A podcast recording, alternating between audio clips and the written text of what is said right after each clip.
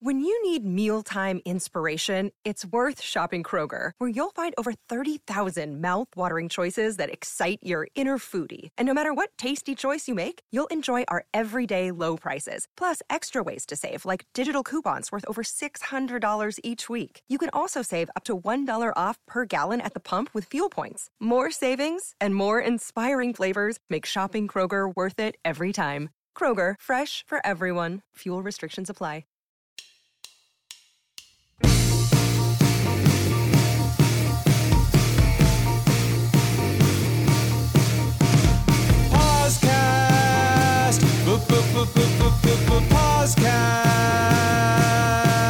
Poscast. Thank you for having me, Joe. Hi, welcome to the podcast. I am Joe Posnanski, and with me is Michael Schur. Michael, welcome. Thank you for having me, Joe. You are so welcome, so welcome. Um, what are we going to talk about today? What do you think? What are you feeling? All right, here's here's here's what's going on here. I I recently spoke to a friend of mine who has uh, a podcast of her own. Who is it's very that's a lot better than this one, I assume. Yeah, way better. She shall remain nameless, and uh, uh, she's been doing it for a while, and it's a very successful podcast in a different a different sector. It's not our Okay. competition. It's a not- different sector of the podcasting world. You know, we don't have competition. We're the number one No. sports podcast in America. That's right. We've we've blown away all the competition in the in the sports podcast. in the sports podcast game, exactly. Yes. So I said, "Hey, uh, my friend and I do this uh, podcast about uh, baseball and nonsense, and it's been going on for uh, 28 years, and Sure. we're we're not very good at it, and we just learned very recently that you can like have guests and stuff Ooh, I like this from a from a true podcast professional. from like a very powerful, important podcaster. Yeah, Yes. And uh, and she said, you know what, I I really think helps because you know podcasts are based on downloads and minutes listened and how many people you know actually get all the way through completion is like a thing Oh, people care about which i didn't know but n- now we know about that uh, and so she said i like to give a little tease at the beginning oh, of every of something that's coming up at the end and that is a little bit of incentive for folks to stick around uh, and and listen all the way to the end Oh, I And like said, well, this. gosh gosh that makes a lot of sense Gosh, it does. and it also it also probably is something you and I could have figured out if we had put two seconds of thought into this. But anyway, the point is, I have a tease I'm going to give to kick this off, and then after I give the tease, I have an idea for a new segment. Oh, this is so exciting! You, I've gotten a lot of- listen. I'm you you talked to a real you you talked to a real podcast professional, and you decided we're making this podcast. That is gosh darn right. So here's here's my tease. Here's a tease first. My yes. tease is the at at the end of every podcast uh, podcast, we do a segment uh, called uh, "One Last Meaningless Thing to End This Meaningless Thing." That's right. Uh, for those of you who don't know, it be, that's a thing that actually came out of Joe's mouth verbatim at the end of one of our podcasts. Was he said, "Here's one one last meaningless thing to end this meaningless thing," Yes. and we declared at that moment that that should be the way we end all of the podcasts. And then there was a song Okay. made, a beautiful song made. There was a, we have a song. It's a whole. It's a whole thing. It's a whole to do. And so uh, I have today what I think might be the greatest one last meaningless thing I've ever had in all of the years we've been doing this. Yeah. This yeah. is so exciting.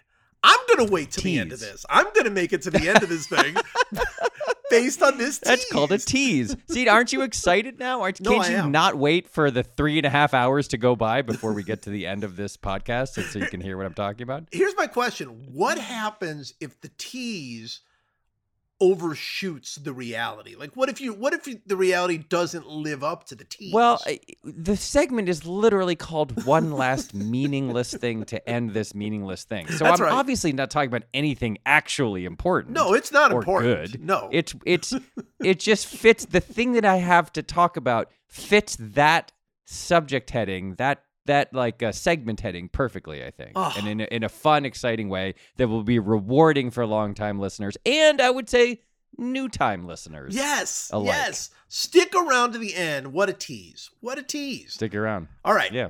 We. All right. So now that we have that out of the way, Yes. I have an idea for a new segment. Okay. Let's let's you go. want to say what we're we're going to do something that we talked about last week. You We explain what we're going to do that we talked we about last week. teased it last week where did. Mike and I we did.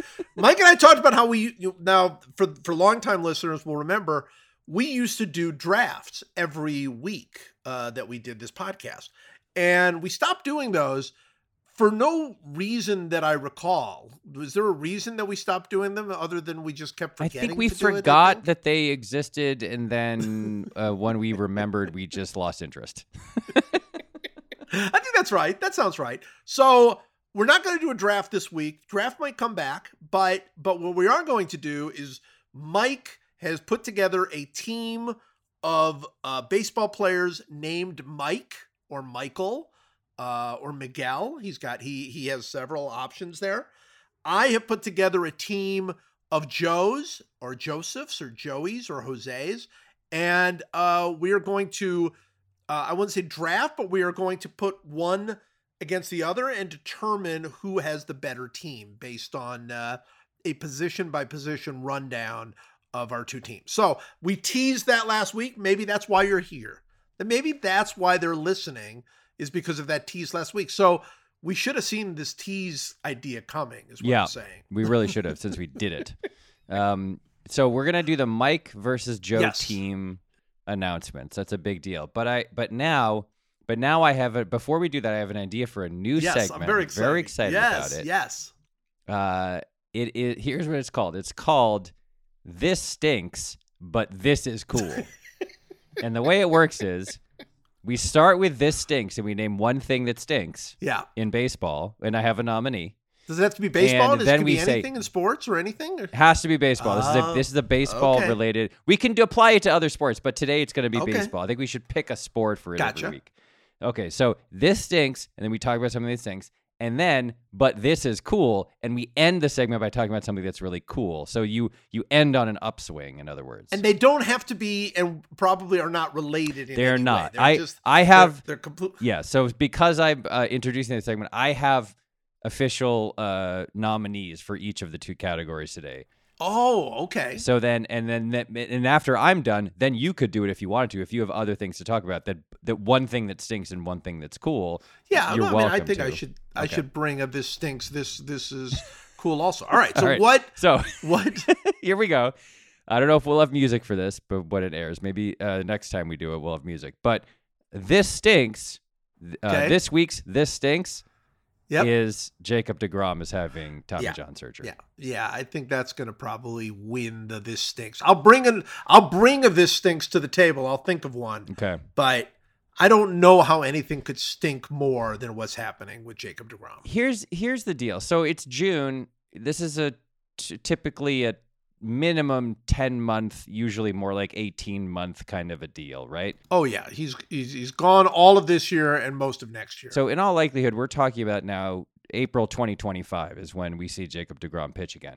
If there's any there's there's two silver linings, I think. Silver lining number 1, the team has been great without him. Right, And right, and it's right. not like this is one of those deals where it's ruining his team's chances of competing. So that that's a little bit of a silver lining. The other silver lining is this poor schlub, Jacob DeGrom, this poor homunculus of a guy right. who has nothing but extreme wealth and otherworldly talent to keep him happy at night, uh, has had so many injuries and specifically so many Neck, arm problems. shoulder. He's had other problems yeah, too. He's had everything. He's had He's back everything. problems. He's had, I don't know, stiff neck. He's had sore lumbar, this, that, whatever.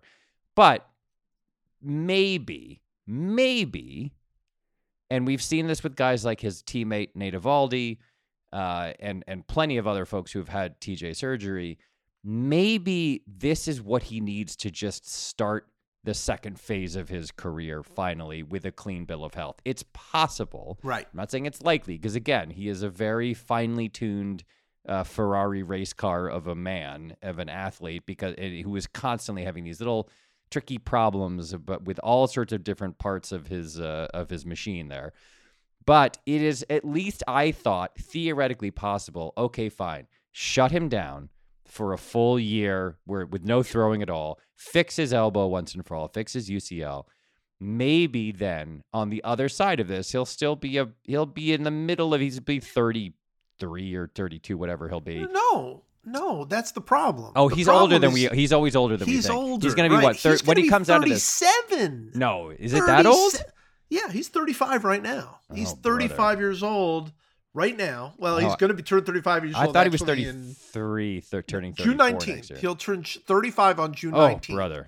All right. Well, still, look. Hey, look. Verlander, Scherzer. There are guys who can pitch very well in, in their late 30s and even early 40s. So it's possible Right. that the rest of his career, how much of, however much of it there is, it's possible that the rest of his career will actually go a lot smoother than the last five years has gone if he can really get this fixed. Well, I would love to see that. I I mean, there's a possibility he'll never pitch again, too. I mean, like this Yeah. is a very it's hard to put a good spin on this. Here's here's the thing that amazes me about Jacob DeGrom. So he started super duper late. He came up, he was 26 when he came up. Right. And he was very, very he won the rookie of the year, you know, in his first year when he was 26. And then he was very, very good. And then he was basically uh, you know, he like he he was on the mountaintop. He basically figured out the game. Like he he became like a like a baseball, you know, Zen master or something. Uh, and then you know, in 2018 when he won the Cy Young, incredible. 2019 when he won the Cy Young, incredible. 2020, you know, incredible. And and then 2021 he was getting off. He looked like he was gonna be Bob Gibson in 68, right? Like it looked like he was just nobody could score anything off him. Yeah. But here was the crazy part for him was that he, the older he got, the harder he threw. And and you know, this was a guy who was throwing mid to upper 90s and suddenly it was like 101 and then it was 102 and then it was 103 and it was and I mean I just don't know if the arm can stand that. I mean, it was incredible to watch, but it, it's he. The same thing happened with uh, with with uh, Syndergaard, with Noah Syndergaard, where it's like those guys just they'd come out in the first day of spring training, they would throw a hundred, you know, two miles an hour, and it was Well, you you pointed this out in Degrom's first start this year in spring training. In the his first inning, it was like Degrom hit 102 or whatever, and you were like, "What is he doing? this is insane." Yeah, yeah, it doesn't make any sense. So I'm really bothered, you know, by that. Look, I no, we need Jacob Degrom in baseball as fans. He's like he's there's nobody like him. I mean, nobody like him. This guy, in you know, in the last three years, he's averaging like. 12 to 1 strikeout to walk. I mean, he's like a, he's it's like every year of Pedro, right? Yeah. I mean, it's incredible. And even this year he was flat out fantastic in the you know the few games he started and I don't know what what is his arm going to be like how hard is he going to be throwing when he comes back I mean will he rush back will he will he push himself I mean it's it's a bummer man it is it is definitely this week's this stinks we've been doing this this stinks thing for how long now for years right A This- long time, this- 19 years. Yeah. this is number one. Let me ask you this: If right now, guess without looking, guess how many career wins Jacob Degrom has? fewer than 100 I would bet You are correct. 92 maybe something like It's that 84 wins. 84, 84 wins, wins. Yeah. I mean, you yeah. think of him as like a no doubt first ballot Hall of Fame pitcher. He's got 84 wins. He's Of like course. a long reliever. Of course, remember remember when like he like literally could not win a game for the Mets? Like we we I mean he won the Cy Young with 10 wins one year, Yeah. right? I mean it was like every Yeah, single time out he would he'd he'd go 8 innings and give up one run and lose one nothing like time after time it felt like. So ah bummer. in his in his career, 1,652 strikeouts, 307 walks. He's a five and a half to one strikeout to walk. yeah, it's, a, it's the best ratio. ever. It's right Yeah. now. It's the best ever. The best strikeout to walk ratio ever. and a career whip that looks like Mariano Rivera's, as except he's a starter and has thrown, you know, well, he's only thrown 1,356 innings. This is the real it stinks part of this. 2021, 92 innings. 2022, 64 innings. 2023, 30 innings. I mean, we're he, ne- he's on track next year to throw three innings if he doesn't get hurt and wipe out the whole year. he, here's the thing. Here's here's something to think about. Um, he has a 993 career whip, like you were saying. It's it's it's sub one. It's sub Mariano career Mhm. uh, whip. His last three years in limited, very limited innings, a .554 whip, a .746 whip, and a .758 whip. I mean, that's that's never happened before. That's like it's it's a it's a whole different This guy's a whole different animal He when he on- only played in 15 games in 2021, but it's also one of the greatest pitching years of all time. he, exactly he, he he started 15 games. His ERA was 1.08, which is basically exactly what Bob Gibson's was. Right. It's actually slightly lower than Bob Gibson's in 1968, right? And granted, again, 92 innings. We're not saying it's a full year, but in 92 innings, he gave up 40 hits. He gave up 11 earned runs. He struck out 146 guys in 92 innings and walked 11 guys. He had Yeah. 15 starts and 11 walks. That's right. His That's right. his his FIP was 1.24. his WHIP was 0.554, which doesn't look. I don't.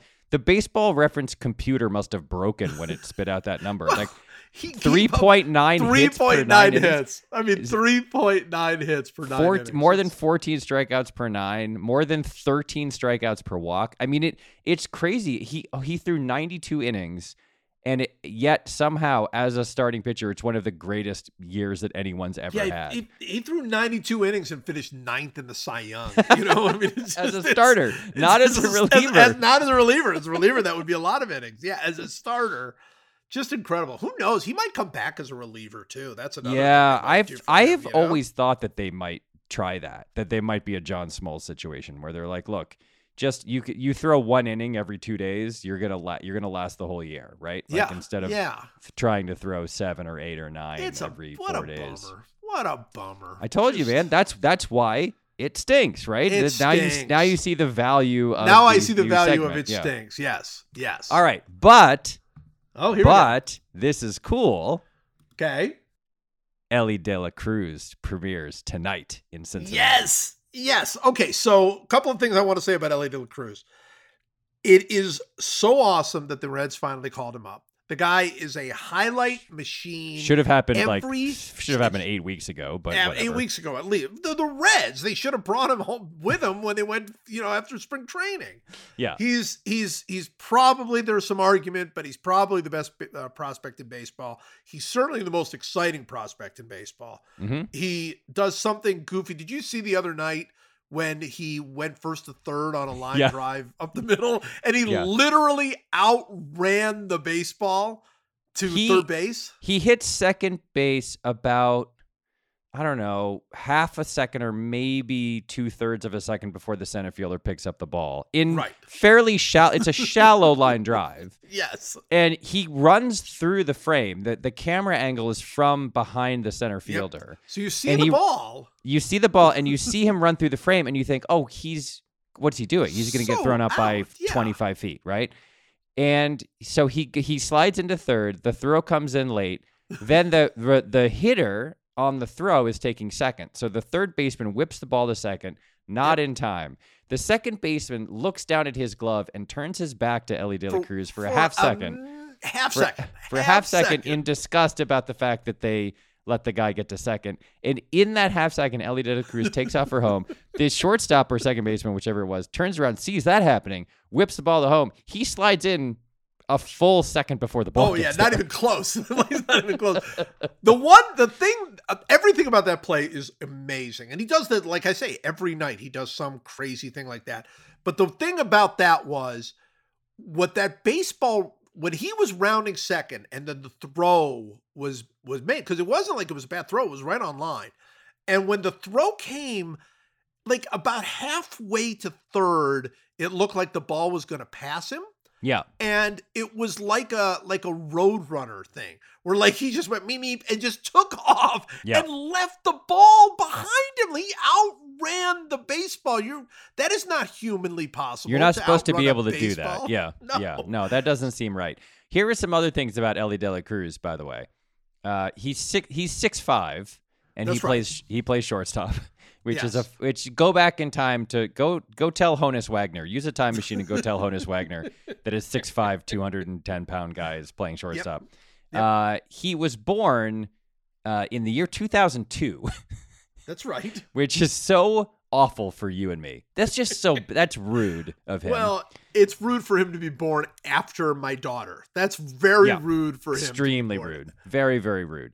Uh, he has torn up, absolutely torn up every level of the minors that he's gone to, including this year in 38 games at AAA. He has a thousand OPS. Like he was promoted from Double A to AAA at the beginning of the year. Actually, he. He, did he go straight from rookie belt? No, he went from. He was in Chattanooga, so he so he goes from Double A to AAA. A very very difficult thing to do. Uh, and uh, just absolutely tears the cover off the ball. He's a 633 slugging percentage Yeah, while uh, and, playing and he's hitting and he's hitting you know 500 foot bombs like Right. nightly. So here's here's the best thing about him, and this is why this is exciting at a level that I maybe we haven't seen since I don't know since Julio probably, but before that like Bryce Harper. There's like Bryce Harper level hype about this yeah. guy. Oh yeah. He so if you take all of the players in the minor leagues and all of the players in the major leagues, uh, or at least AAA, I think it's the entire minors, but at least AAA, and you rank them in the following categories, uh, which is uh, highest speed off the bat for any home run. Right. Uh, f- I think farthest hit home run, Yep. uh, fastest throw from an infielder, Yep. fastest run time from home to first, and fastest run time, I think, from first to third. He is number one in all of those categories except the last, and where he's like number eight. We're talking about he's outplaying, he's hitting balls harder than any major leaguer. He is Right. throwing the ball faster from the infield than any major leaguer. He's getting to first in the I think top five or something, and he's getting from first to third also like top five. Like there's no skill that you can measure where he isn't not only the best minor leaguer but also currently the best major leaguer It's through the first it's- 40 games of the season. It's it's stunning. It's stunning. The only bummer for me, and and you know, look, you you brought we tried hard to spin the that the it stinks uh so that we could get a little silver cloud. The only bummer for me is uh Louisville is coming to Charlotte in like 2 weeks yeah. and I was very excited about the opportunity of seeing Elly De La Cruz before he got to the big leagues. But I am I am comforted by the notion that this should have happened so long ago. Yeah. Like Reds, Cincinnati Reds, dudes, your your division stinks. All right, Yeah. your division is horrendous. You're playing better than people thought you were going to play. Mhm. You can win this division. What are you doing? What are you waiting for on Elly De La Cruz? It makes no sense. Makes no sense. Uh, I mean, they do have a weird logjam in that infield because Jonathan India uh, now will have to play third. I think is the way they're going to do it. He's apparently been taking grounders at third, so he'll move over there. Like there was a little bit of that stuff, but like for a guy like this, you just you move everybody else. Who cares? Right. Like Jonathan India is a young guy; he can figure out third base. Like move him to third. yeah, Uh, yeah. I- also want to say, as a s- tiny side note to this, is there anything better as a general category in baseball than minor league team names? I don't think there Oh, is. I Here are the teams he's played team for. He's played for the Daytona Tortugas. Fantastic. Yes. He's played. That's the low A uh, team in the Southeast Division. He played for the Dayton Drag, uh, Dragons, which should be Dragoons, but will Dragons is fine. He played for the Chattanooga. Dragoons would be Cha- better. Dragoons would be better. He played for the Chattanooga Lookouts, which is just just Well, it- chef's kiss. It's wonderful and and and classic. Classic. They, have been the lookouts forever. Yeah. and the probably uh, best named team in all of the minors, the Louisville Bats. Oh, it's so good. It's mean, so good. Beat that. Beat that anyone I dare you. The Louisville Is that be- Bats. is that better than the Rocket City Trash Pandas? Well, the, there's also that other category of names, Right, the which goofy. is the, You like the, the goofy, goofy. ones. The the the uh, Yard Goats are the team in Hartford right, Right. now. I think that uh, Hartford Yard Goats, and that like there's there's that version, which is those are also fun. I love those. The Yes. the Trash Pandas, whatever. But The then there's Space the Cowboys. Yeah. yeah, then there's the, cl- the but the Chattanooga Lookouts and the Chattanooga Louisville Lookouts. Bats. Is. Louisville oh, Bats is so good. Oh, so, so good. good. So Yeah, I I am- I I I, told so you this. excited. They're playing the Dodgers. I saw that they were calling him up, and I saw that they were playing the Dodgers, and I excitedly I was like, I'm taking my son to this. We're gonna be at his debut game. And Yeah. I went to get tickets, and then uh, saw that they're playing in Cincinnati. so, I, I, here's here's what I would say. Here's what I would say. Well, there's two things I'd say. One is I offered to meet you in Cincinnati. I told you, did. we could go. You we could meet in Cincinnati. yeah, Here's what I would say. If the Reds, after undoubtedly looking to save money and and and delay his free agency and everything else, are going to wait to call him up and they called him up and he started on the road, that would really be bad baseball. Malfeasance, there. That would malpractice, and mal- right. malfeasance. Yes. Right. That that would not happen. So I don't Good- I don't point. believe that. But I'm telling you, that Reds team, look, you've been a little bit excited about that Reds team for a while, Yeah. anticipating this Elly De La Cruz call up. Mm-hmm. And they've got a couple of other young guys. I think at some point Votto's going to come back. They're going to kind of Mhm. be a fun team. And I'm telling you, one thing I've become more and more convinced by nobody in that division is any good. Nobody in that division is going to run away with that division. No. I don't think. I thought the Brewers might, but Also- not coming together for that Brewers team. That Pirates team is kind of fun. if you're um if you're wondering as you might be whether i have purchased several elly de la cruz rookie baseball cards uh, let me put your wait a mind minute, to wait a minute, i wait a have minute, wait a indeed minute. done Let, that let- me let me do the let me do this let me do this right. Let me do this right. Hey Mike, with with Elly De La Cruz Joe. getting called up, I'm just curious. Have you purchased any Elly De La Cruz baseball cards? I'm glad you asked yes i have i've purchased several of them uh, including one autographed one which is very nice uh, i have i haven't really there's nothing better in sports than when your team has one of these guys. Like the Red Sox Yes. currently have Marcelo Mayer, who they just promoted and who is started to hit, and uh, he's only 19, I think. Uh, and so like he's a guy that like I'm I'm you know he's like a top 10 prospect in baseball kind of guy. The next best thing is when there's just one of these guys on a team you don't care about, and you get to like get psyched about him and like follow him, and then like then he shows up, and you're like, this is it, he's here. Wander Franco was that for a couple years ago, and uh, the end.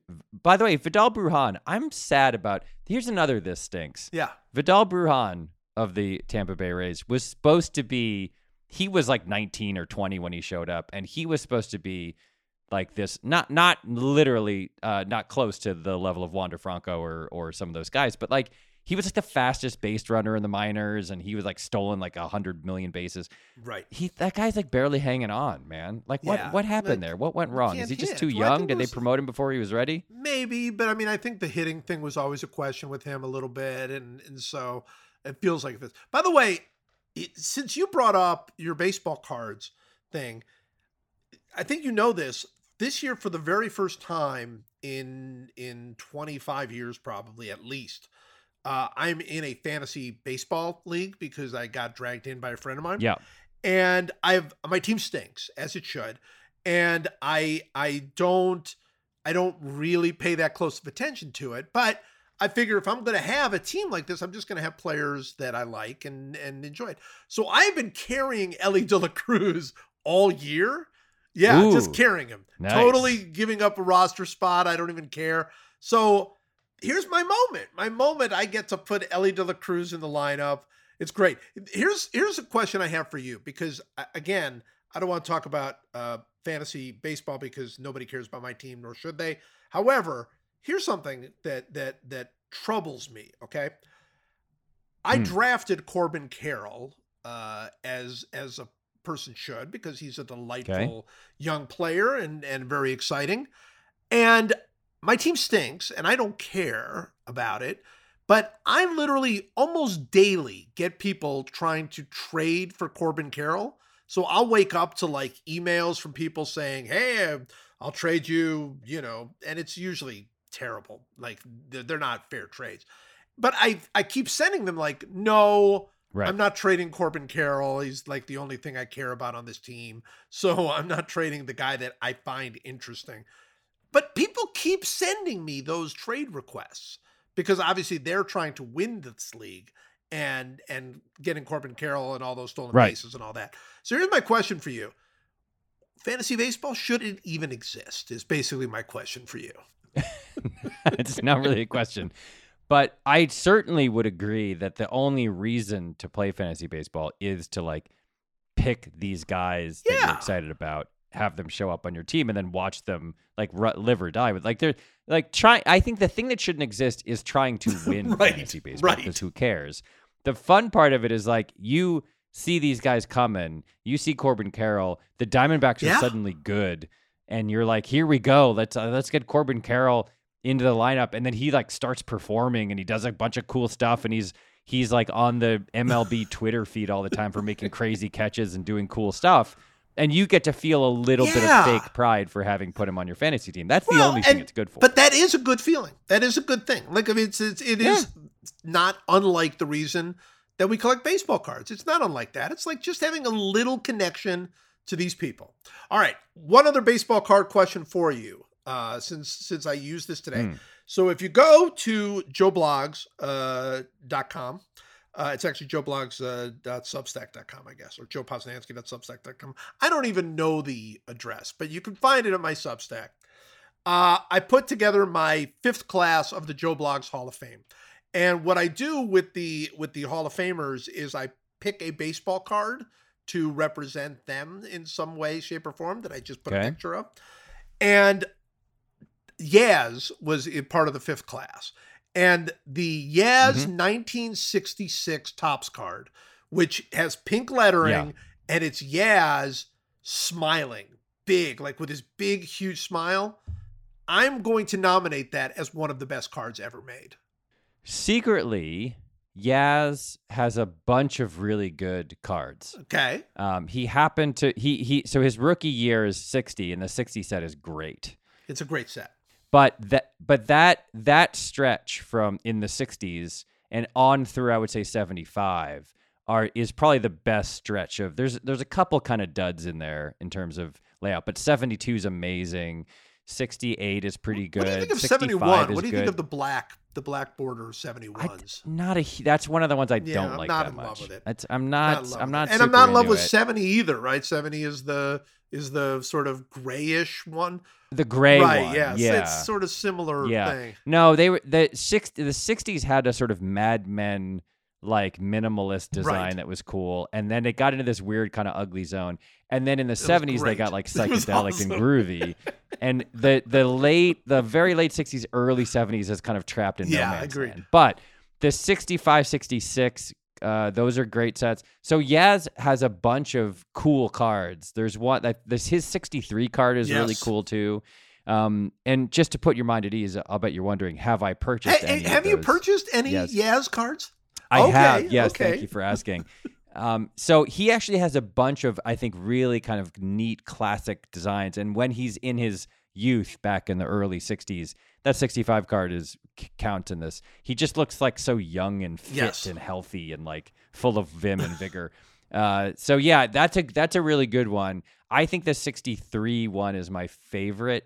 Um, but the 65 is And pretty 66. too. I just love the smile. Yeah. I mean, we you just Yeah. don't see Yaz smile, especially old grumpy Yaz, who I love also. I love like the 79, 78 Yaz, like where he kind of looks like, get away from me. Like he just looks so Yeah. angry and He's like slightly drunk and wants to be on a boat fishing somewhere. Like he doesn't even want to be playing baseball anymore. so so uh but I love I love that 66. All right. We are going to do the the Joe and Mike baseball teams, but before we do that, um I think we're far enough into this podcast that we can hit the emergency uh that is this week. Mm, Uh, I didn't even mention to you, but I think you know that we are in an emergency. We are recording this on Tuesday, uh, June 6th. So we do not know yet what is going to happen in game three of the NBA final. However, yeah. after a game one that made it look like, hey, maybe Denver will just win this thing without any drama and and and knock the We can just relax. knock the horrendous Dementor Miami Heat out of this thing. The Heat just beat them up in game two, especially in the fourth they quarter. did what they Oh always do. They did what they always Yes. do. They sucked the They joy sucked and the, the life joy. and the happiness out of out of a fourth fan base in the in the postseason. It's just what they it's just what they do. I here let me say something about these Miami Heat, who I have spent so much more time thinking about than I ever wanted to or care to. Everyone talks about the seven undrafted Right. players, right? That's that's the that's the the narrative of this team is seven undrafted guys. How do they do it? I'll tell you how they do it. That is a feature, not a bug. That is by design. The Miami Heat are a bunch of psychopath, lunatic, like nonsense people who thrive in this culture where on the first day of summer training camp in like late June or whatever, early July, they make everybody run until they puke and then they make them run more. And then they show them tape of them running and puking and they say, You're weak for That's right. puking. Get out there and run more. And then they puke That's right. again.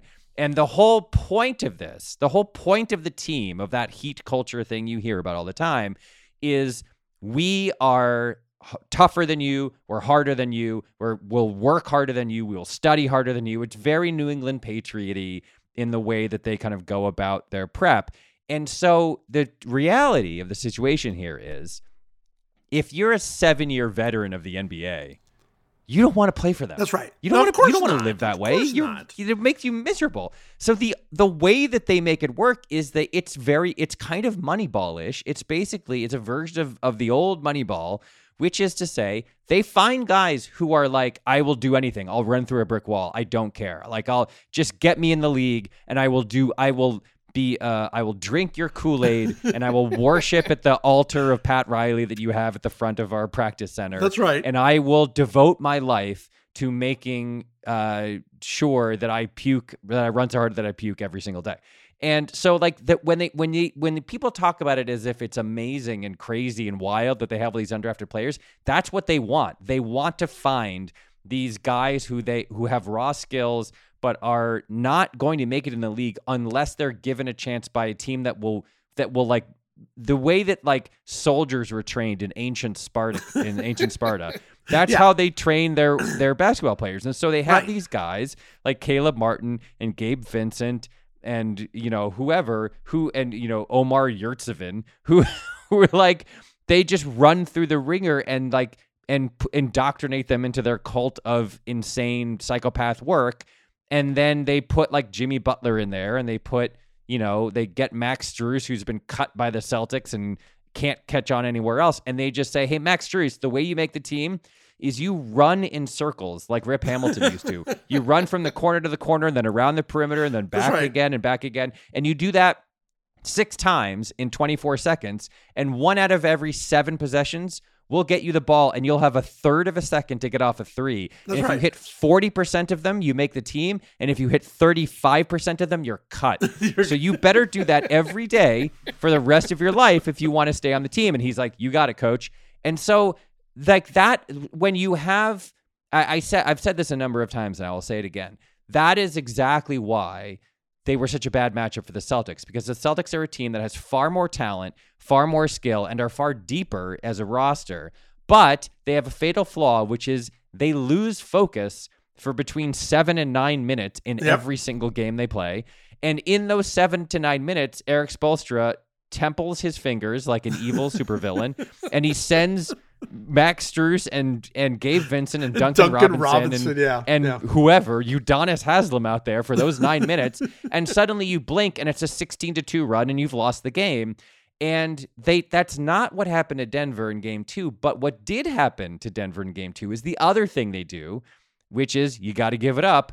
They watch the game film like lunatics and psychopaths, and they look at all of the weapons that they have, which are limited but numerous, and they say, okay, here's how we're going to change what we did. We are not going to do what we just did because we'll lose again. We're going to change what we did. So they start Kevin Love, Yep. and suddenly they have a little more size and they can rebound a little more. And they put Jimmy Butler on Jamal Murray. So suddenly Jamal Murray doesn't have quite as much space as he did before. And they basically say, okay, Nikola Jokic, the greatest passing big man and maybe the greatest passer ever in the history of the game, period.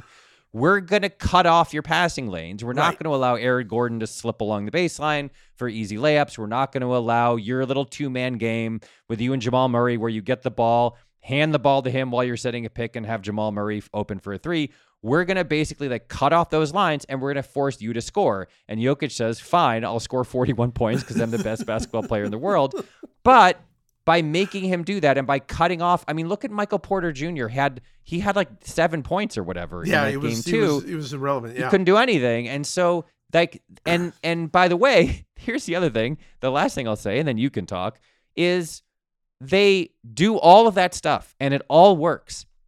And they shoot 50% That's from the 3. thing. There you they go. hit every they hit they hit half of their three-pointers. Yeah. Kevin Love, who's a shell of himself, has like four three-pointers. Max Strus, who was 0 for 10, hits four three-pointers in the first quarter.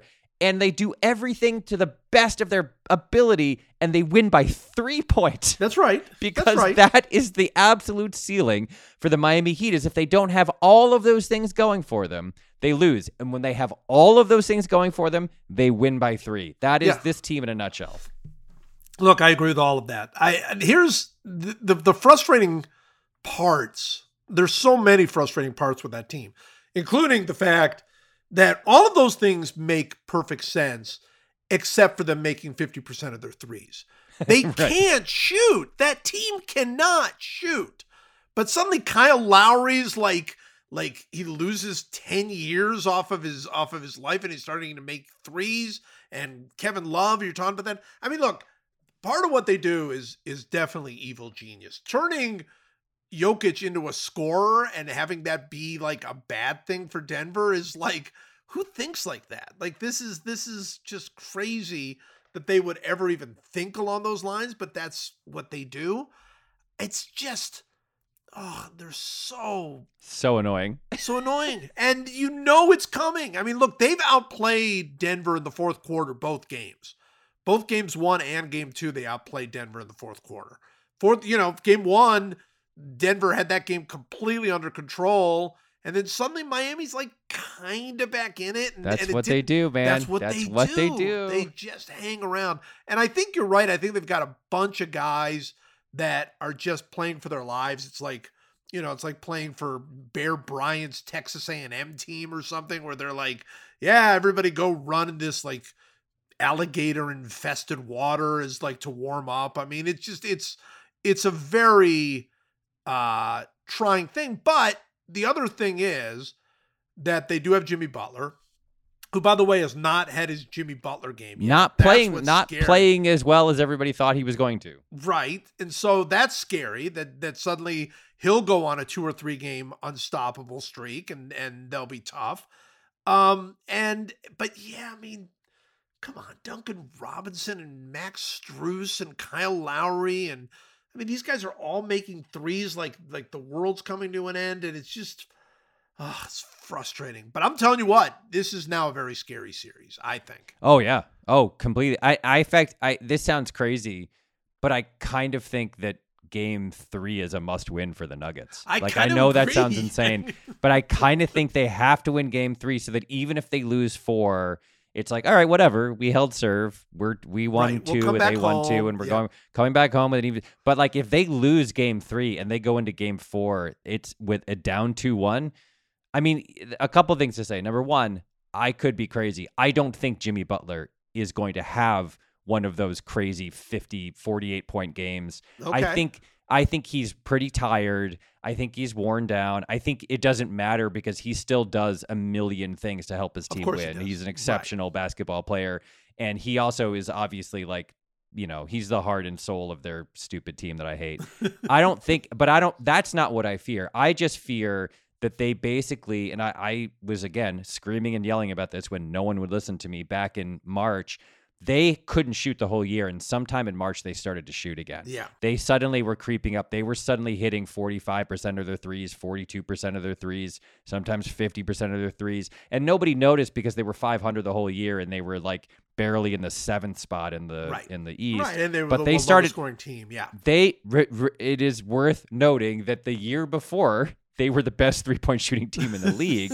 so the anomaly looks like basically October to March as a team and what they did from in March, April and May starts to look more like what they were the year before, right? So my fear is just that they're on a heater that that Gabe Vincent and Caleb Martin and Max Strus and Duncan Robinson even now are on some crazy heaters, some crazy hot streaks. And much like the Florida Panthers in hockey just got really hot, Bobrovsky got really hot and they beat the Bruins and they, they beat Carolina, and they beat all these teams they should have lost to.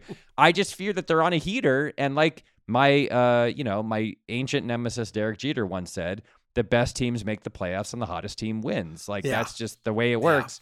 I feel like they're maybe just the hottest team. What will be ironic is if the if they end up winning this series, which will be awful.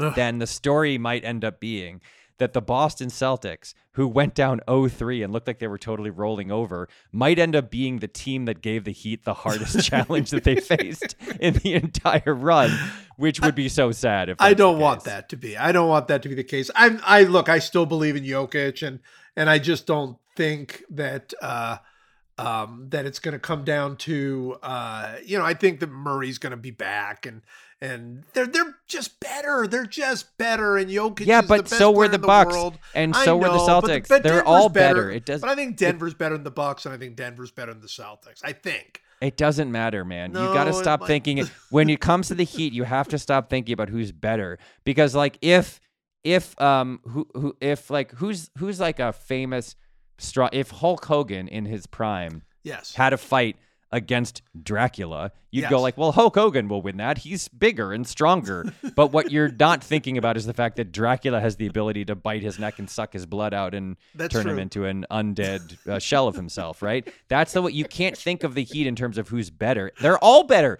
Every Yeah. team in the playoffs was better than Miami. Like it, that's not the way this works. The Heat No. don't function that way. No, no, and they will bite your neck and they will suck your soul out, and it's uh, it's not ideal. It's not ideal. It really isn't. All right, we are uh, going to. Are you ready? Are you ready? I'm for the ready. Joe Joe v Mike uh, matchup. This is very exciting. Now, how do you So want to do this? Do you want to do it by uh, your batting order or by position? No, position by position. I Okay. think. I think we go. Cause we'll batting order. We can figure out later.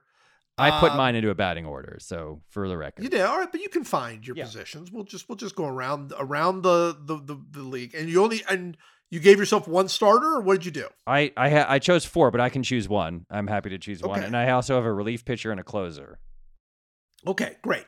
All right, so I I do not have a I have a closer, uh, and I've got a starter, uh, but I don't know that I have another reliever. But right. I'm sure I can figure one out. All right, here we go.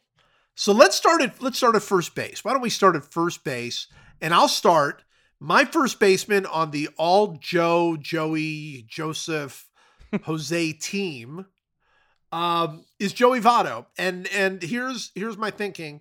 Um, I believe that Albert uh, Pujols' first name is Jose, but I didn't feel like we could do that. No, I- I- I- don't. I sh- actually, with one exception, but there's a there's a good reason for it. I shied away from anyone whose middle name is Mike or who technically their first name Yeah. is Mike. If you know the guy is Albert Pujols, you can't suddenly say his name is Mike. That's I- what I'm wondering. That's what There- there's a- would do, and we all know we're not going to do anything Sepinwall would do.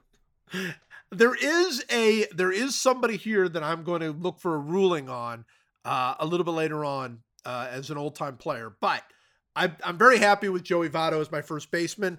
And uh, and uh, who do you got? I got Miguel Cabrera at first. I put Miggy at first. Oof. Uh, it's uh, the- for obvious reasons. If you think about the other position that he plays and who I might have at that position, I had to put Miggy at first. So, I mean, this is close, but I would say, I mean, Joey Votto, the fantastic player. I think I got you beat at first if I put Miggy there. You, you might have me beat. I, I look, I'm going to ask Joey what he thinks, who he thinks uh, is uh, really. I mean, Miggy is a no doubt, without question, first ballot Hall of Famer. Yeah, no, no, no yeah. question. And he's won the Triple Crown, and, and he's he's put up bigger numbers. And Joey's, you know, we, we know that Joey's going to be a somewhat contentious Hall of Fame case. I I agree. I'm happy with Joey. I'm Yeah, willing to give you the slight edge. Um, I, I will tell you this, um, and and I'm not just saying this like is to to sneak this in, but I've been meaning to tell you for a while now that I wrote a book. Yeah, the baseball And 100 No, no, I wrote another book, another baseball about a book. different subject. No, it's about baseball. It's also about baseball. You wrote an And it's 800 called- page book about baseball called the Baseball 100, and then you wrote another book about baseball right Then I wrote that? another book, and not only that, I called it "Why We Love Baseball" because I didn't feel like I could get that into the first. You didn't have room in the Didn't 800 have page room. book to discuss why you like any of this. Okay. So, uh, so "Why We Love Baseball," which is coming out September fifth, and as part of that deal, uh, I am. Uh, with rainy day books, and and we are running out of time because this is only good through Father's Day. Um, I am uh, signing and and inscribing the books with anything you want, anything you want to say. You go to rainydaybooks.com, order the book. It'll give you a little uh, like a little space to say who you want me to inscribe the book to and what you want me to say. And, and I am willing to say whatever, whatever you want me to say. I have I have already signed some things that that make me hurt inside, but that's what people want. I'm here to give what people want. I am trying to sell a lot of books because I am trying to break the record of a another guy who who had the pre-sale record at at Rainy Day Books. Hmm. And What kind of dashing, swashbuckling gentleman could have possibly held the record before now? No, he he's sort of the opposite of, Hmm. of that swashbuckling, dazzling gentleman. He's um he's kind of the Miami Heat of Oh, that's so cold. that is so cold of you to say that. I would have All right. accepted anything except the Miami anything Heat except of for that. If authors. I'd called him the Derek Jeter of authors, I'd would have take that over the more. Heat of authors. Yeah, without question. Yeah, all right, he's not the Miami Heat. That's not fair. It's not fair. He wrote a heck of a book called How to Be Perfect Hmm. uh, that is well deserving of all the accolades and success it had. However, he should not own the record uh, from my hometown bookstore. So I am trying to beat him out. Um, and, and we're getting there. We're, we're climbing the ladder. We're going. And and So what happens if you don't beat the record? What has this swashbuckling, dashing gentleman said he's going to do if you fail to beat the record? this this this will you know what this will tell you a little bit about this person Okay. okay, think of think about the sort of person that you would consider to be a friend a nice individual kind of person who Would would this- never who would never give you COVID. That kind of person. would never give you covid would never cause problems for you would never refuse to pay you back money he owes you that Right. kind of guy Okay. right um the sort of guy who would write a book about how to be perfect trying to as we try to get better in life right? Sure.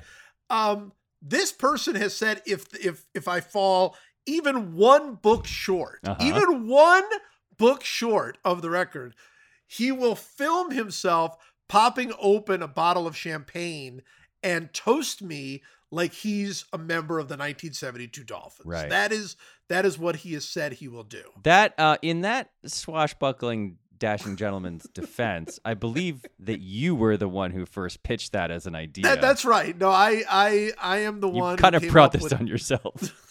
which which is how this whole thing has begun because I also was the one that helped this dashing person set the record in the Right. first place. And- So and, then I- got I- COVID. and then got COVID from him. So so yes, no, I am completely and utterly deserving, I suppose. However, we are making progress. We are closing in on the record. I mean, we're not we're not there yet, but we're still three months out. well, I, I book. wholeheartedly encourage everyone to do this and to help Joe break the record because let's face it, who wants to be the 1972 Dolphins? Like I don't want it. I don't want to do this. I hate the 1972 Dolphins. They suck. You do. You They're really terrible. do. It's terrible. They're a terrible group of people. And as I have pointed out many times, the worst NFL team, the Houston Texans right. of last year, would if they played them in their primes, would beat them 177 to nothing. So let's let's prohibit any dashing and swashbuckling people from having to imitate the 1972 Dolphins against their will just in order to like make a point to Joe and help Joe buy go to rainydayBooks.com, order his book, pre-order it, have him inscribe something to you, help him break this uh admittedly incredible sounding guy's current record so that uh, we don't have to live out a nightmare which is me impersonating the 1972 Dolphins. totally agree. And of course, the reason I brought all this up is one of the inscriptions that somebody sent me was uh, that I I should write. Um, it was basically about Joey Votto is the most interesting man in baseball, and I made a terrible mistake leaving him out of the baseball 100. Did Joey That was- himself ask you to write It that? was not. It was. It could have been Joey. I sent it to Joey, who found it very amusing and enjoyable. Okay. Um, and so, uh, but I, I will eventually sign a book for Joey with some similar thing to it. So, in other words, what I'm saying is, you win. I'm happy for you to win uh, at first base. Um, but I, I'm happy with my guy. I would not trade my. No, Joey I think I think it's a great choice. All right, who you got at All uh, right. second?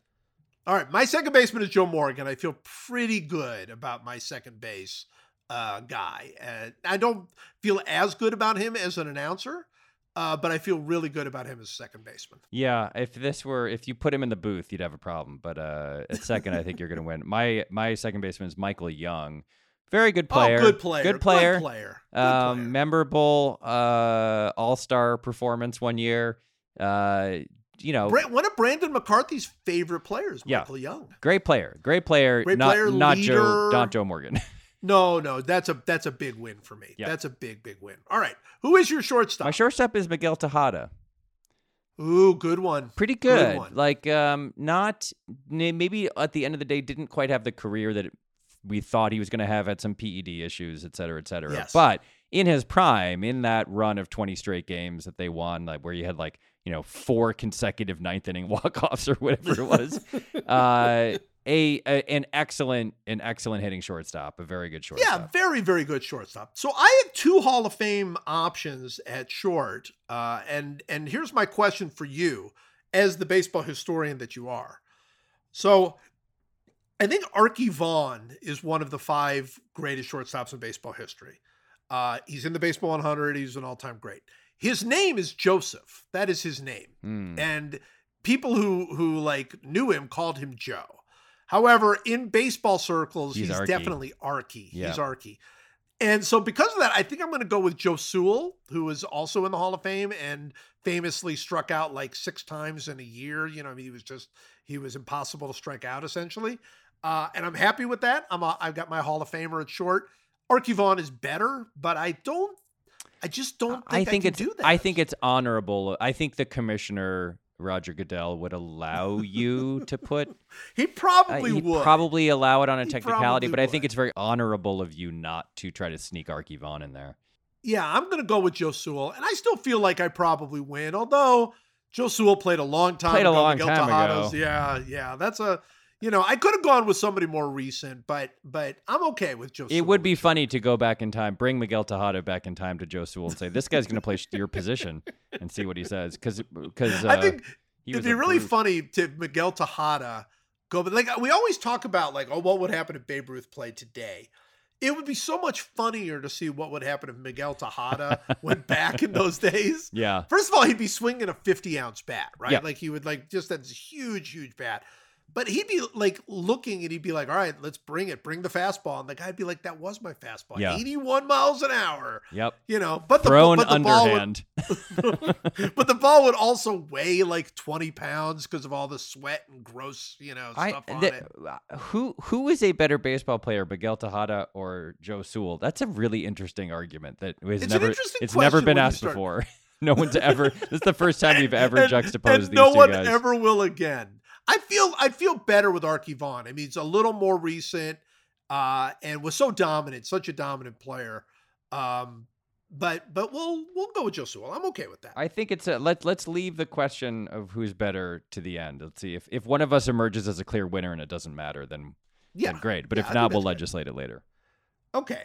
All right. Who I, I think I know your third baseman is, unless you went unless you went with a surprise. Did you did you surprise us with your third It's baseman? It's Mike Lowell. yes, finally. No, it's Hey, Michael Jack does- Schmidt. does- Michael Jack Schmidt is my third baseman. Does Uh, does that does that Red Sox team win without Mike Lowell? Uh, you know, I have so I, I made a pretty complete team here, and Mike Lowell is my is my utility guy. Mike Lowell's on my bench. Oh, nice. Yeah, Nice, Because nice. because uh, and, and not only a great player in his own right, a great leader, a great teammate. Everybody loved him, like heart and soul of that clubhouse. That team does absolutely does not win without him. Uh, I think that agree. year he was a World. Series MVP. He was a you know, come on, he He- was he great. He was was, a throw-in in the Beckett deal. They had to eat his salary, and then he ends up being like a massively important component of that. Uh, hugely, hugely important guy. Um, Look, you're not going to beat Mike Schmidt. Mike Schmidt's the best third baseman of all time, in my view. Um, but I'm okay with Jose Ramirez at third base. I mean, it's not like I feel bad about having Jose Ramirez No. third base. I mean, it's a, a potential Hall of Famer himself, I think. Oh yeah, yeah. No, he's great. That Yeah. I knew that's who you were going to go with, and that's a great choice. He just uh, he and I don't think he'll end up being better than Schmidt, but but it's like it's a very strong third baseman. That's a strong, yeah. It's Yeah. it's a very very good. I don't feel like my team doesn't have any weaknesses. Not that Michael Young is a weakness, but it's not. I, my eh. team has a couple weaknesses. I was surprised actually about how many tough choices there were. Not because there were so many great guys, because there weren't any truly great guys. So Oh, I- interesting. yeah. Interesting. I mean, unless All right. by the way, I should have prefaced this by saying I t- probable that I forgot someone really embarrassing here, and so I pre-apologize if someone's like, "You forgot about Babe Ruth" or whatever. Like, I, Yeah. I apologize. Well, Well, I feel like you're going to have a pretty good center fielder. So who's your left fielder? Okay, so I put this might be cheating, um, but I put uh, well, what did I do here? Hold on a second. I I think I put M- Mike Cameron in left because I have two center fielders really. You have two center fielders, and he's not the better of those two center fielders. Yeah. He's the better defensively, though. You could have swapped those two guys. I could have. Your I, other Mike has played more left field than Mike Cameron has. I'm thinking. Well, the, so you'll when I get to my right fielder, you'll see the other problem. There's a third component of the problem. But I don't think you can take Mike Trout and put him in left field, right? It's like think it's something. you have to. I there's think you, there's something you, wrong about Mike that. Cameron is so good defensively. I mean, Mike No. Trout's good, but he's not Cameron level defensively. Well, what if we're playing in, you know, Yankee Stadium where we've got a big left and left center? I maybe need a good left fielder to, you know, if we're playing in Joe DiMaggio's home park, I think I need a good left fielder.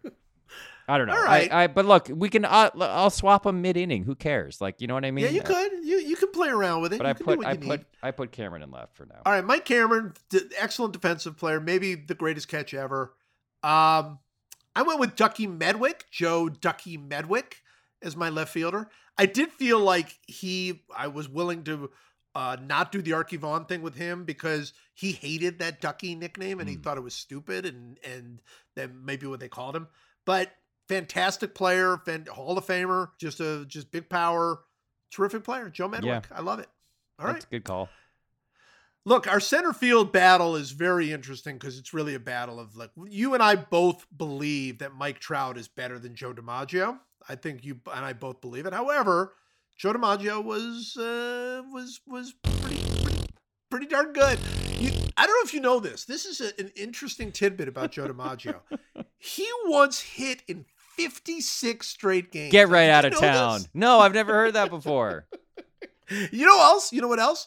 He was when before he died Hmm. the greatest living ball player. Really? Yeah, yeah. Wow. No, people said that about he him He was the, the, greatest living ball player. so I'm just trying to figure out how the how the temporally this works out. So Willie Mays was already dead. right, he was alive. Willie Mays, Willie was, Mays was alive. alive. Yeah, he was Okay. alive. And but- Ted but no, Williams. but Ted Williams must have been dead way before. he was then. also alive. He was also Hen- alive. Henry Aaron And Hank was Aaron- also Hank Aaron was alive as was- well? Was also alive. Yeah. Okay. Mickey Mantle for much of that. Was he alive too, also as well? Alive. Yeah. Yeah. Okay. yeah. What about like Eddie Murray? Because I'm pretty sure Eddie Murray was better than Joe DiMaggio. Was he alive? Was- Eddie Murray was. Was Cal Fred Ma- Ripken. was Fred McGriff alive? Fred McGriff. Was Miguel Tejada still alive at that point? was Alex Rodriguez and Roger Clemens alive? And were they Barry alive Bonds too? was Barry, Barry Bonds, was Barry was alive? alive. So how yeah, he does that- was. He was. I just I Ken might, Griffey was alive. yeah, was he? I must be. Uh, there's something. Was but it was weird. But he was still the look. He was still the greatest ball player, the greatest living ball player. I don't know what to tell you.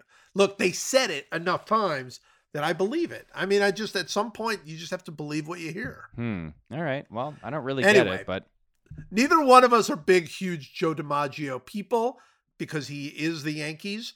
Um, and Mike Trout still has a chance to be the greatest player of all time. I don't know. Maybe not. Maybe probably not. But he's. not. But I. But sorry. he's gonna be top ten. He'll be sorry, top everybody. 10. He's better than Joe DiMaggio. Sorry. yeah. No, I think that's probably right. All right, who is your right fielder? All right. So here's my technicality, and you have to give me a ruling on this. All right, I all right, I'll put commissioner. I put Stanton in right because his name is Giancarlo Stanton, but his but he went by Mike Stanton for a long he time. went by Mike Stanton. I had a very similar thing with Joey Belle, Joey Albert Belle, because he was Joey first Right. and then Albert. I'm not giving it to you. I don't Really? think so. Like he's been well, I just feel like if you said Mike Stanton, nobody would think about Giancarlo Stanton anymore. Like that's like that there's no even leftover. Like if you said Joey Belle, people would like kind of laugh and go, "Oh yeah, I remember when he was called Joey Belle." Nobody even remembers when Giancarlo Stanton was called Mike Stanton, I do they? They, I, I think some people do. Look, I'm willing to give it to you. I mean, that it's it's fine. I don't But- really have another good option, honestly. For, really, who else? Who was who was? Your I mean, there isn't really because all the other guys really are like, um, they're all infielders. It's like Mike Lowell, Mike Napoli, who's I have currently slotted in as my DH. Like, there's not a lot of other mics that made sense for the outfield. So Yeah. All right. Let's give you Mike Stan. Look, I'm I'm fine with that because I'm going to go with shoeless Joe Jackson in right field. So I feel you're like gonna win anyway. Uh, I feel like again we're going old school, but uh Shoeless Joe, you know, we're putting him in there. Yeah. All right. I feel really good about my catcher because my catcher is, I believe, future Hall of Famer Joe Mauer. Interesting. I went with him over Joe Torre. I, I feel like I'm really good with Joe Mauer. Yeah, he's think? very good, but I don't think he's better than Mike Piazza. He's better defensively. Better defensively, but. Mike Piazza is the best hitting catcher of all time, and his career lasted a lot longer. yeah, That's- no, no, is- no. This Look, is actually a good battle. This is a good battle. It's a good battle. It's a, it's a very good battle. It's very very good. Yeah, I think Mike uh Mike Piazza. What a slugger, man. What Yeah. A, what a what a crazy. Did you know? Mike- I heard something incredible about him. Did you know that he was a very, very late round draft pick, and he was only drafted because he was his dad was like friends with Tommy Lasorda or something? No, no, Mike Piazza. Yeah, That guy was like, no, yeah. no, no, no. I that heard that was like- recently, and I double checked, and it's true. I mean, that guy was born to play, wasn't he? Wasn't Mike sure, Piazza like sure that's seems like it. how? By the way, you and I will do this. We're you know what? In fact, I want to tease something for next week, Ooh. Or two weeks. I want to tease something, but I need your permission because you might not agree with this. Okay. I want to bring the draft back Okay. for for for a week, and here's what I want us to draft: players who hit the ball the hardest, Great. the hardest hitting players Great. in in our lifetime. Can't be. We're not going back to the old days. Okay. Not going back in Player, our lifetime. play, that essentially, players play, who we have personally seen. we have personally seen the even on TV hard. or whatever. So I would say like. I would say really even Hank Aaron and those guys would be out. Right. Like, why- we're know, start. we we're basically starting in like the '80s, kind of, right? Like Yeah, probably like 1981 or something like Okay. that. So, because I mean, look, Piazza's going to be on that list. Yeah. he is. He that guy. The guy smacked the ball. It's crazy. All right, uh, who is your is your DH? Who is your DH? I've got Mike Napoli at DH. Does Yeah. this, uh, it, I you know it could be Lowell, but Lowell was also if Lowell was going to play, he should play the field because he was a great de- uh, defensive player. But Napoli in his prime, also Red Sox legend, 2013 Red Sox legend, Mike Napoli. Mike Napoli was shockingly good as a hitter in his prime, and there were times when that Angels team that made that was that was consistently really good. The secret weapon on that team, sort of like the secret weapon on the late '90s Yankees, was Posada because to have a catcher who could actually hit, you know, 22 home runs a year and walk 65 times or whatever was such Oh, an yeah. advantage in that era. Napoli was a similar guy. Like he was he was a similar No weapon for that team and and uh But in- you know what was crazy was Napoli just turned himself into one heck of a first baseman Yeah. for a while. there. Yeah. like a, like defensively, like Gold Glove level, which was just I thought about weird. putting him at first and putting Miggy in the DH slot, which I think I can do as this as our World Series goes on. Maybe I'll give him. I'll give you Miggy probably, a, a you re- probably should rest. do that. He's Yeah. he's better defensively at first base. Yeah. All right, I'm gonna actually throw out three names for my uh for my uh, DH because I just I just don't know. I mean, it just depends on what you want from from this, and that doesn't even include Joe Torre, who was a heck of a hitter and an MVP. Uh, my three names are Joey Belle, you know, who I think is one of the great sluggers of all time. Jose Bautista, Mm. you know, one of the great sluggers of all time. And in his prime, Jose Canseco, who was like a 40 40 guy. So I don't know which of those three, like it's, you know, and I'm, we're not even talking about Joe Carter. Joe Carter was obviously a, a yeah. wh- fantastic where's he? player himself. I don't have Joe Carter on my team. Get out of here! Put Joe Carter in there. Oh, I would put Joe Carter in there. I would. I might would, put Joe Carter instead of Ducky Medwick out and left. that's maybe what- I would do hundred percent do that. Yeah. Yeah, let's do that. We could put Joe Carter out there. Joe Carter was a terrific player. I mean, Joe Carter. So- Joe Carter, I think beats Mike Cameron pretty easily. soundly, And- you, and you can make don't an have to cross eras Yeah, to- you don't have to go. Yeah, yeah. I think that's right. I I think I'm going to go with Joey Belle. I just think those few years when he was at the top of his game. I mean, he was 50 homers and 50 doubles in a season. That just that's lunacy. Yeah, Absolute any any lunacy. hundred extra base hit season is kind of a special thing. I Yeah. I I'll, I I don't want to give it to you, but since you gave me Stanton, I'll give that to you. yeah, Um, I think it's fair. I, yeah. th- I think it's fair. All right, who is your starting pitcher? Because you might have me here. I've got Mike Mussina as my starter. I think. Oh, that's good. he's- a Hall of Famer. yeah, Hall of Famer. It it was. I was actually surprised that there aren't more kind of Hall of Fame level Mike guys. The only other guys who really I could find are Mike Cuellar, not a Hall of Famer.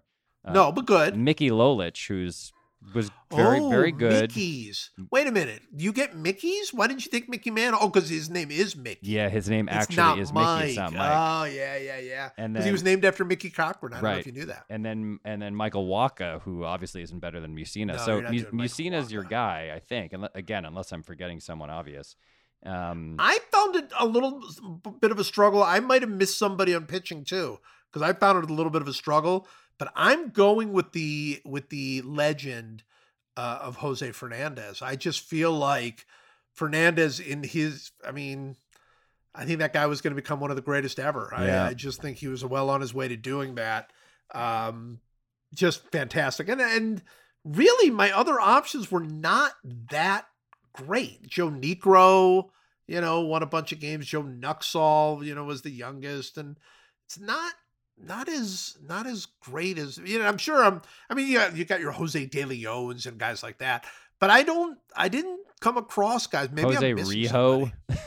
Jose Rijo was terrific. Was a really mm-hmm. good pitcher. I'm happy with Jose Fernandez, though. I feel I feel he matches up with Mussina.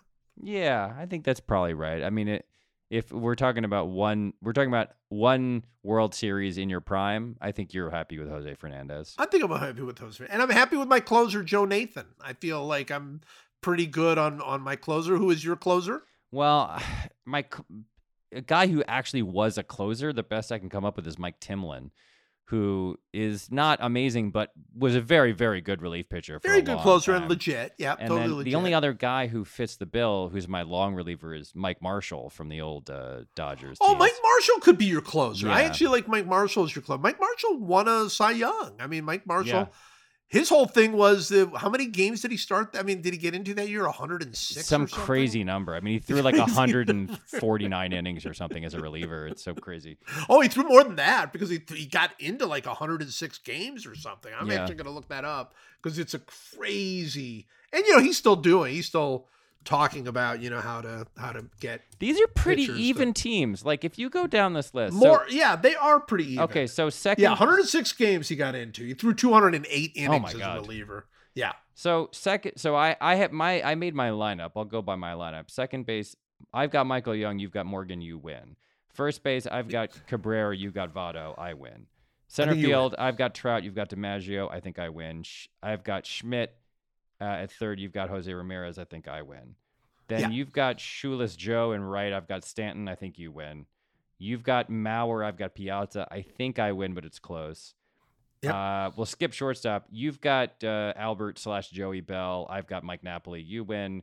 You've got Joe Carter and left. I've got Cameron. I think you win. So that's four to four with shortstop Joe Sewell and Tejada sort of up in the air.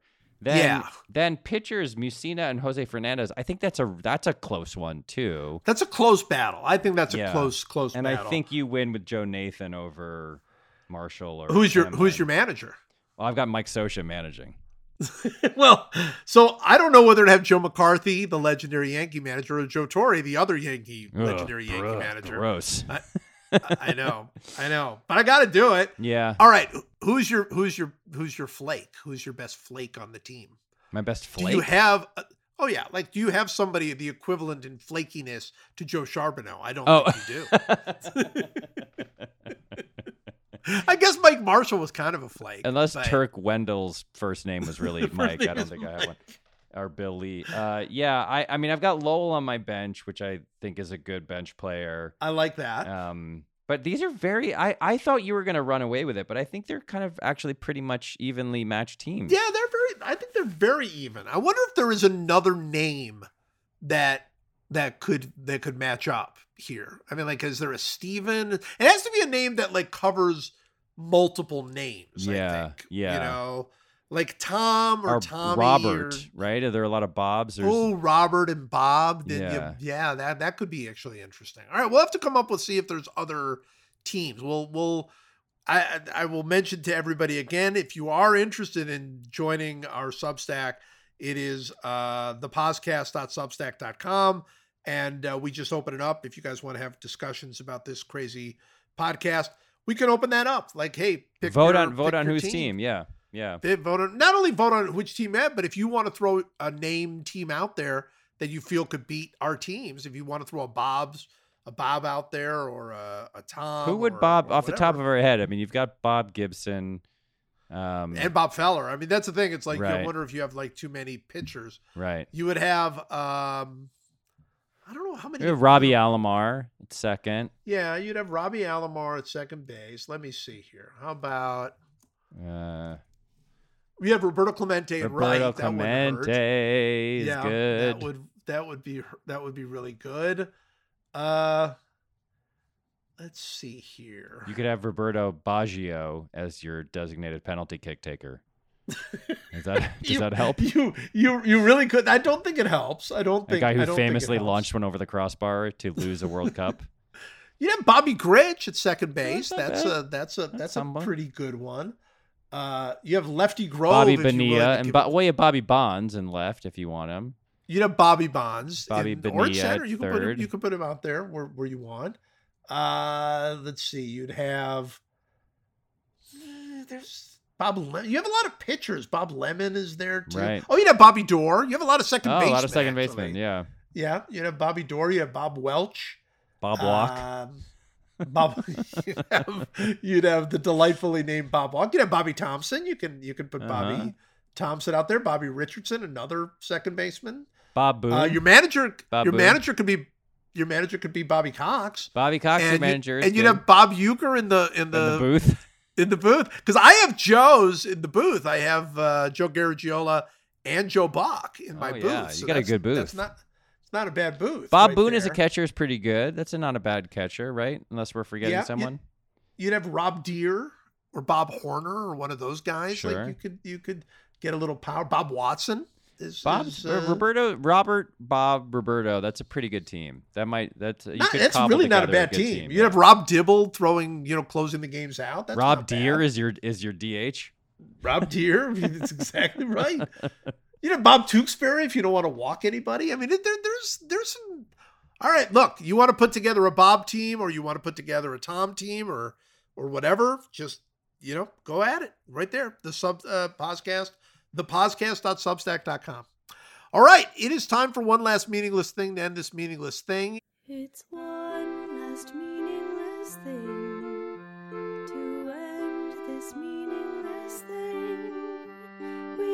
talk about sports and we draft things we know, like how beaches are terrible places to go.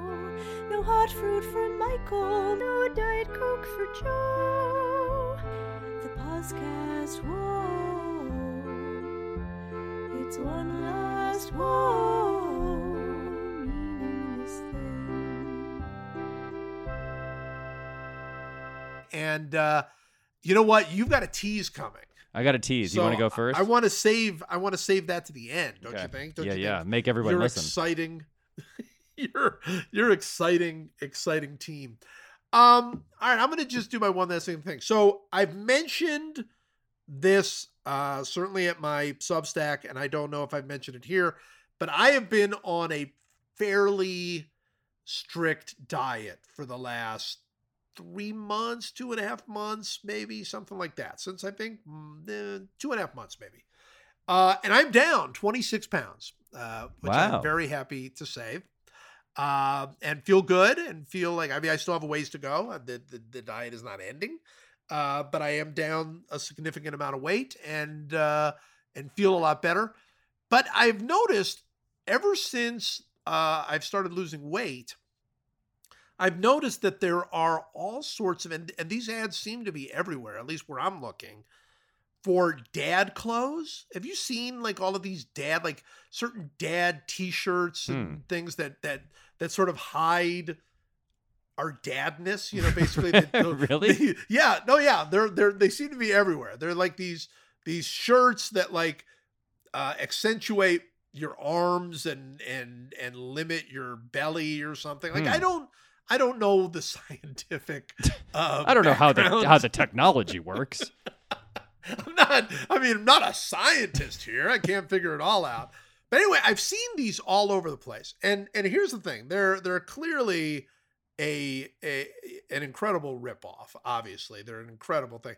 However, I I would like to say I am utterly buying in. I am totally and utterly buying in.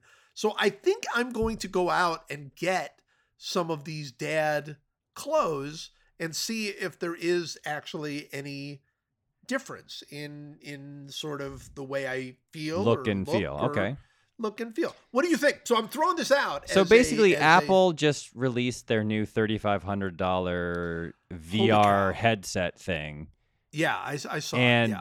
some other company has released some T-shirts that hide your gut, and you're saying they're like, very similar. I'm They're all in on the I'm all in on the technology of the T-shirt company, is what you're saying. Okay, I, I do want to ask you about this because because uh, uh, we just had our 25th wedding anniversary, which is exciting. Congratulations. And as thank you, and as my gift, my wife got me a pair of Apple headphones. Uh, they're the new, um, like uh, what are the the AirPods? AirPods? But they're not AirPods. They're actual. oh, like AirPods actual- Max, they're called. They're It's they're AirPod actual. Max. Yeah. That's exactly what they're actual. They're super cool. They're very comfortable. They're they're awesome. Uh, I am I am all in, sadly, on Apple and have been for years and years, just because everything I own is essentially Apple. I've Mhm. given them way too much money. And here's my here's the follow. I saw that thirty five hundred dollar uh, AI thing, and it is the first time I think I felt this way about Apple since, you know, when since they fired Steve Jobs the first time or whatever. No interest. I have no interest. No, well. I, I don't think you're supposed to. I, I believe that what's happening, and I could be wrong, is they are they invented a product that is for like people in super advanced like tech spaces or hardcore gamers, and eventually, I think the to the rest of us. technology will migrate into like they're they're hoping that technology will migrate into like everybody wants one kind of a thing, but it's Yeah. not. I don't think it's supposed to be like the iPad or you know AirTags or something. But don't where they always? But aren't they always like when they finally? Because they're usually late to the game as far as releasing stuff. They'll like take an extra year or two years. Like they, like the Zune came out. They're like, ah, forget it. We'll invent our own thing, and it'll be way better. And but it, but they've this done that again and again. But this is re- they're releasing this in a big way. It sure feels like that. The feeling you're supposed to have when Apple releases a product is, oh my gosh, I can't wait for that to come out. I want I, one. I now." think uh, I, I I I don't know. I'm I'm not well versed enough in this to understand it truly, but I think what they're doing is taking the first step in a very very long path Maybe. toward yeah. Toward virtual offices and virtual communication and whatever the whatever the good version of that stupid metaverse thing is that Facebook tried to introduce where it's like this at the beginning this is going to be a very fringe product I think that will be used by like the gaming community and a f and folks who are like in uh, who are just like curious early adopter types and or who have jobs that are conducive to using that kind of stuff but the the point is, is that they're establishing this toehold in this next wave of interactive computing and 10 years from now there'll be contact We'll all have lenses right? And yeah, it, yeah. it won't be so goofy looking and weird and sort of silly Were I- you were you in, were you intrigued by it? I'm in. I would love to try it out. I zero part of me wants to buy it. I don't. I don't have any use for it. Like I, the, it's that. That's the thing is like when when the iPad came out, you're like, oh, I can see how that's useful. Even if you Right. don't want to buy it, you're like, yeah, it's a tiny, it's a flat, it's a giant iPhone or a very small computer. You carry it with you. You can you write on it. You can look at PDFs or read scripts or whatever you do. This is Right. something that obviously is is not geared to you and me. It's geared to a completely different sector of the consumer base Yeah. that has Yeah. some that has the need for this kind of interactive nonsense. So I I think like I think this is like they're they're announcing that they are moving in this direction long term, but I think it's going to be 5 years before people like you and me even think about buying this because there's no need for it. But That's then we gut. will buy it. yeah, Apple well eventually we'll. Well, eventually it'll cost seven hundred and ninety nine dollars instead of Right. thirty five hundred dollars. It'll be uh, it won't be goggles that fit over your whole head. It'll be glasses like the ones that you and I wear on our faces, Right. and and it, the battery will last for six hundred years instead of for like two minutes or whatever. You know what I mean? Like it's uh, I I think I would love right now if I could walk into a store and try it on and like see I wanna try like. it. I yeah, do- it sounds fun. Yeah, it seems interesting, but it's also, you know, I did try that with. I mean, I guess Meta and and whatever that VR uh, thing that they do. So I was there in an early. This is we're going way off course, but I don't care. Uh, I was at a very early um, Facebook thing where they were where they were like introducing the whole, you know, VR headset and and uh, I can't think of the name of whatever that company subsidiary that they own that, that puts out those headsets. They're amazing headsets. Anyway, and they were showing like you could put on these headsets and basically watch an NBA game live Yeah. from like the center court. Yeah. Like you're just basically almost on the court and you can watch it and and like you could see your friends like popping up, their avatars and all this. And and I thought, okay, this is this is really cool. I don't think it's real, but I mean it's like really cool and, and all Well, that. this has always been the promise of that technology to me. Is yeah. okay, right now, the hardest thing in the world to do is to buy tickets to a Taylor Swift concert. The very, very hardest thing. The, and the most. right. The, have you the- have you done it? Have you done I it? have. I've secured tickets when she's so in you LA. and I are, Everything's are fine. among the few. Yes. How much how much of your fortune did you uh, have to uh, not a cra- not a crazy amount. I spent like eighty one percent of the total net worth of my family. That's why I well Something your that. your net worth's a little higher than mine, so I was at eighty seven percent. But Yeah. that's well worth it. I yeah, thought. yeah. No, I think it's going to be great. Uh, so the the the promise of the technology has been, in theory, you using that technology could sell. 10 million front row center tickets to a Taylor Swift concert for the That's same right. at the same price. You could sell 10 million $5,000 tickets to sit front row in the middle of Taylor Swift because all they ha- would have to do in theory is put a cam a bunch of cameras right where you're you know you're patched into and That's then if right. the technology works you get to sit front row center at the NBA finals front row center That's at Taylor right. Swift or at uh, Kanye West if that's your cup of tea or whatever. And so to me like that that's why I think Apple is doing this right? It's not because they hope right now you and I buy these things. It's because long term if they can really develop the technology the way it's supposed to be developed and what the promise of it is it it sh- it says to you if you own this device every experience in the world is available Is, a, to is you there to you live without you leaving your house. Yeah. Yeah. Yeah. Yeah. anyway Now that's depressing in its own way. yeah oh yeah it's terrible no Yeah. we're we're doomed humanity's doomed okay so here's my uh, one last meeting Here it is. are you this ready is so exciting. I been- am so ready. There's been one hour and 27 minutes of build up, and now here we go.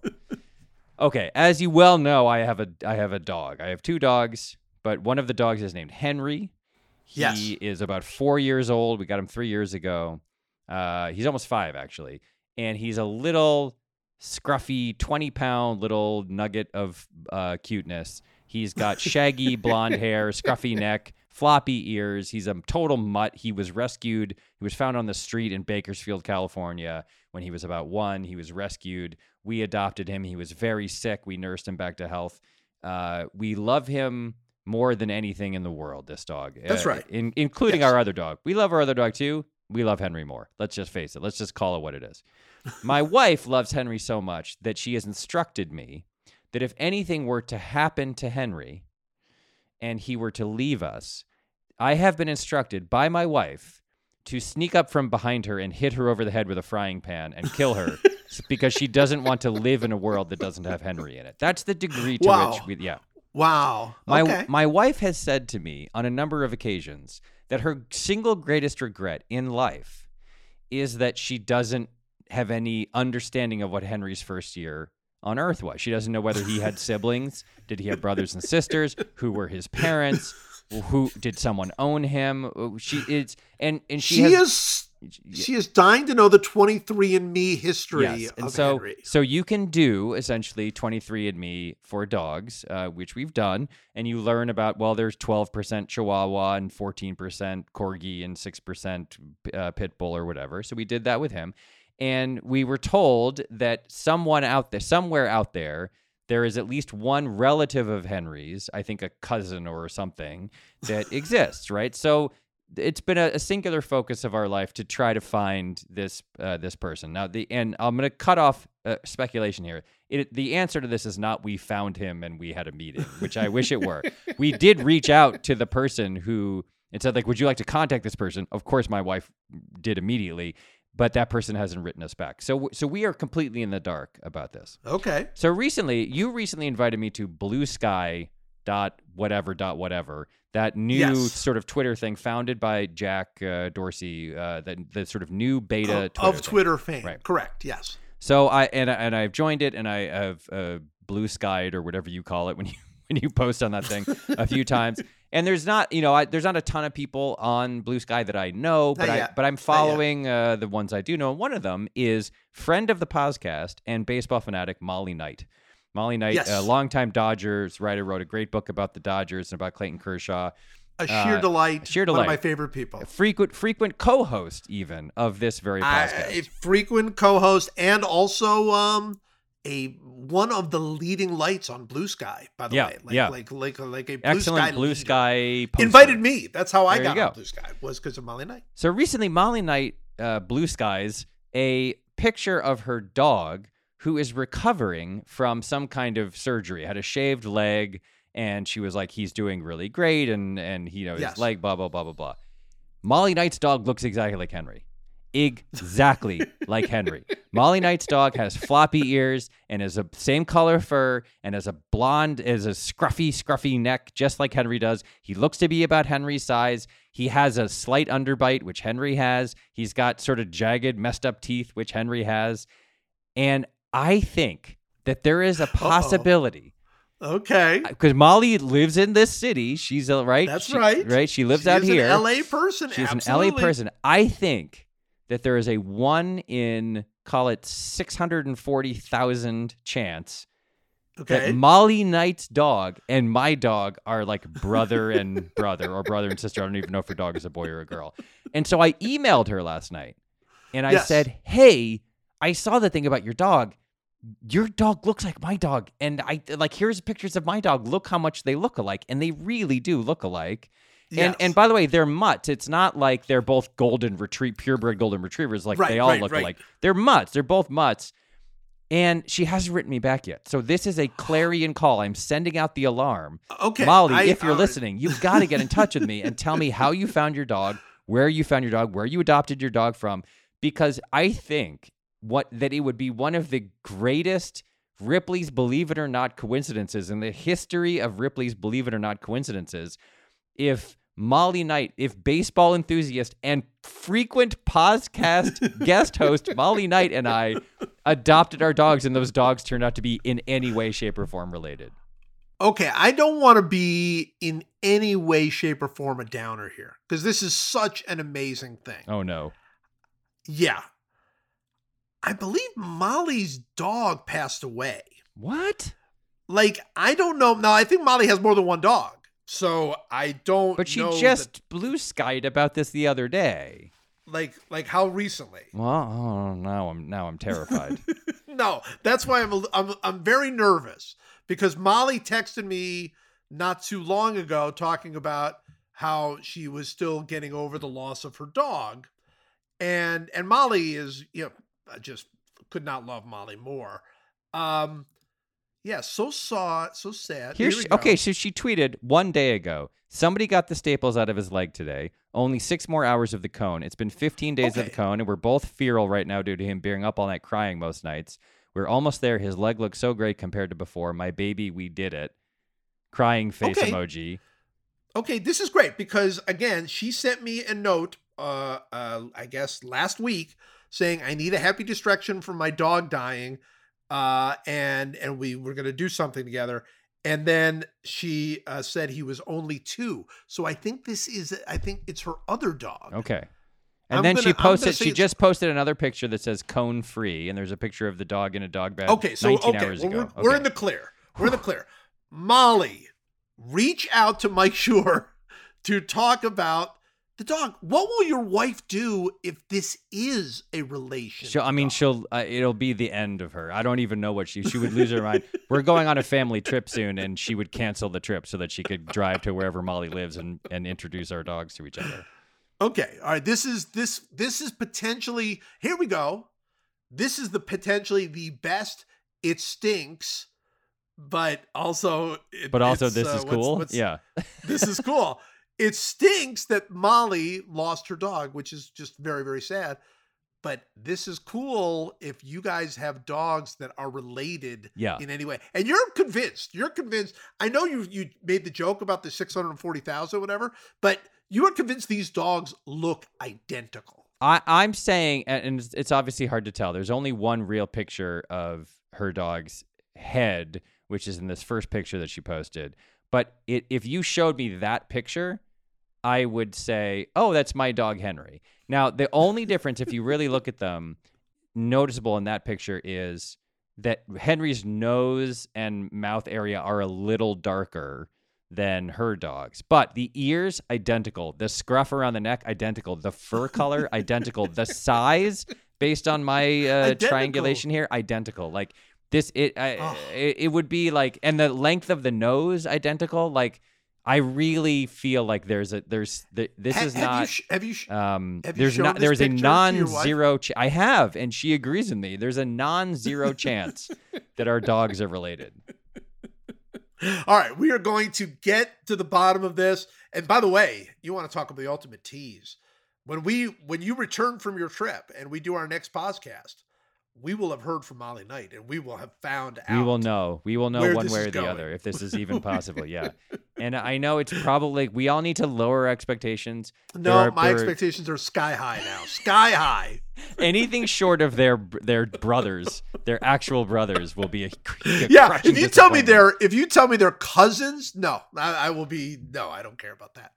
They have to be. How would we even find out? Would would she have to give her dog the twenty three and Me thing? Would I think she do that way? would, um, and also it, it- we would probably know just based on where she adopted the dog from, where what she knows about the dog. We could probably do some decent detective work just based on some basic details. But I think in order to get a true, you know, in order to truly get to the bottom of it, I think she'd have to also do this that crazy uh, dog panel DNA panel thing that we did. It costs like three hundred bucks. It's totally pointless, but we would absolutely do it in in order to get to the bottom of this mystery. This is this is so great. What a tease! What a tease! And I think you're right. This is this is the apex of of of one last meaningless thing. I think here. it's like it's in its current form. It's like top three one less meaningless thing. right. Look, that I've come I up think with, but it has a chance to be the greatest one of all time. it has a chance to be the greatest one of all time because I believe up to now the greatest one of all time was me at the World Series stepping on a rake and having it hit me in the face. That was pretty like, good. like you know, that was as meaningless as it gets, and yet as important as it gets. Um, all right. Well, we will find out next week. Mike, as always, thank you. Thanks for having me.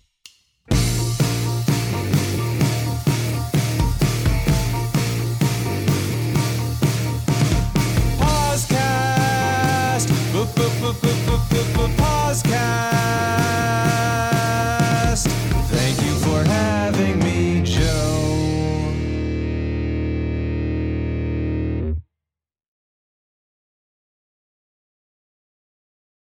Everyone is talking about magnesium. It's all you hear about. But why? What do we know about magnesium?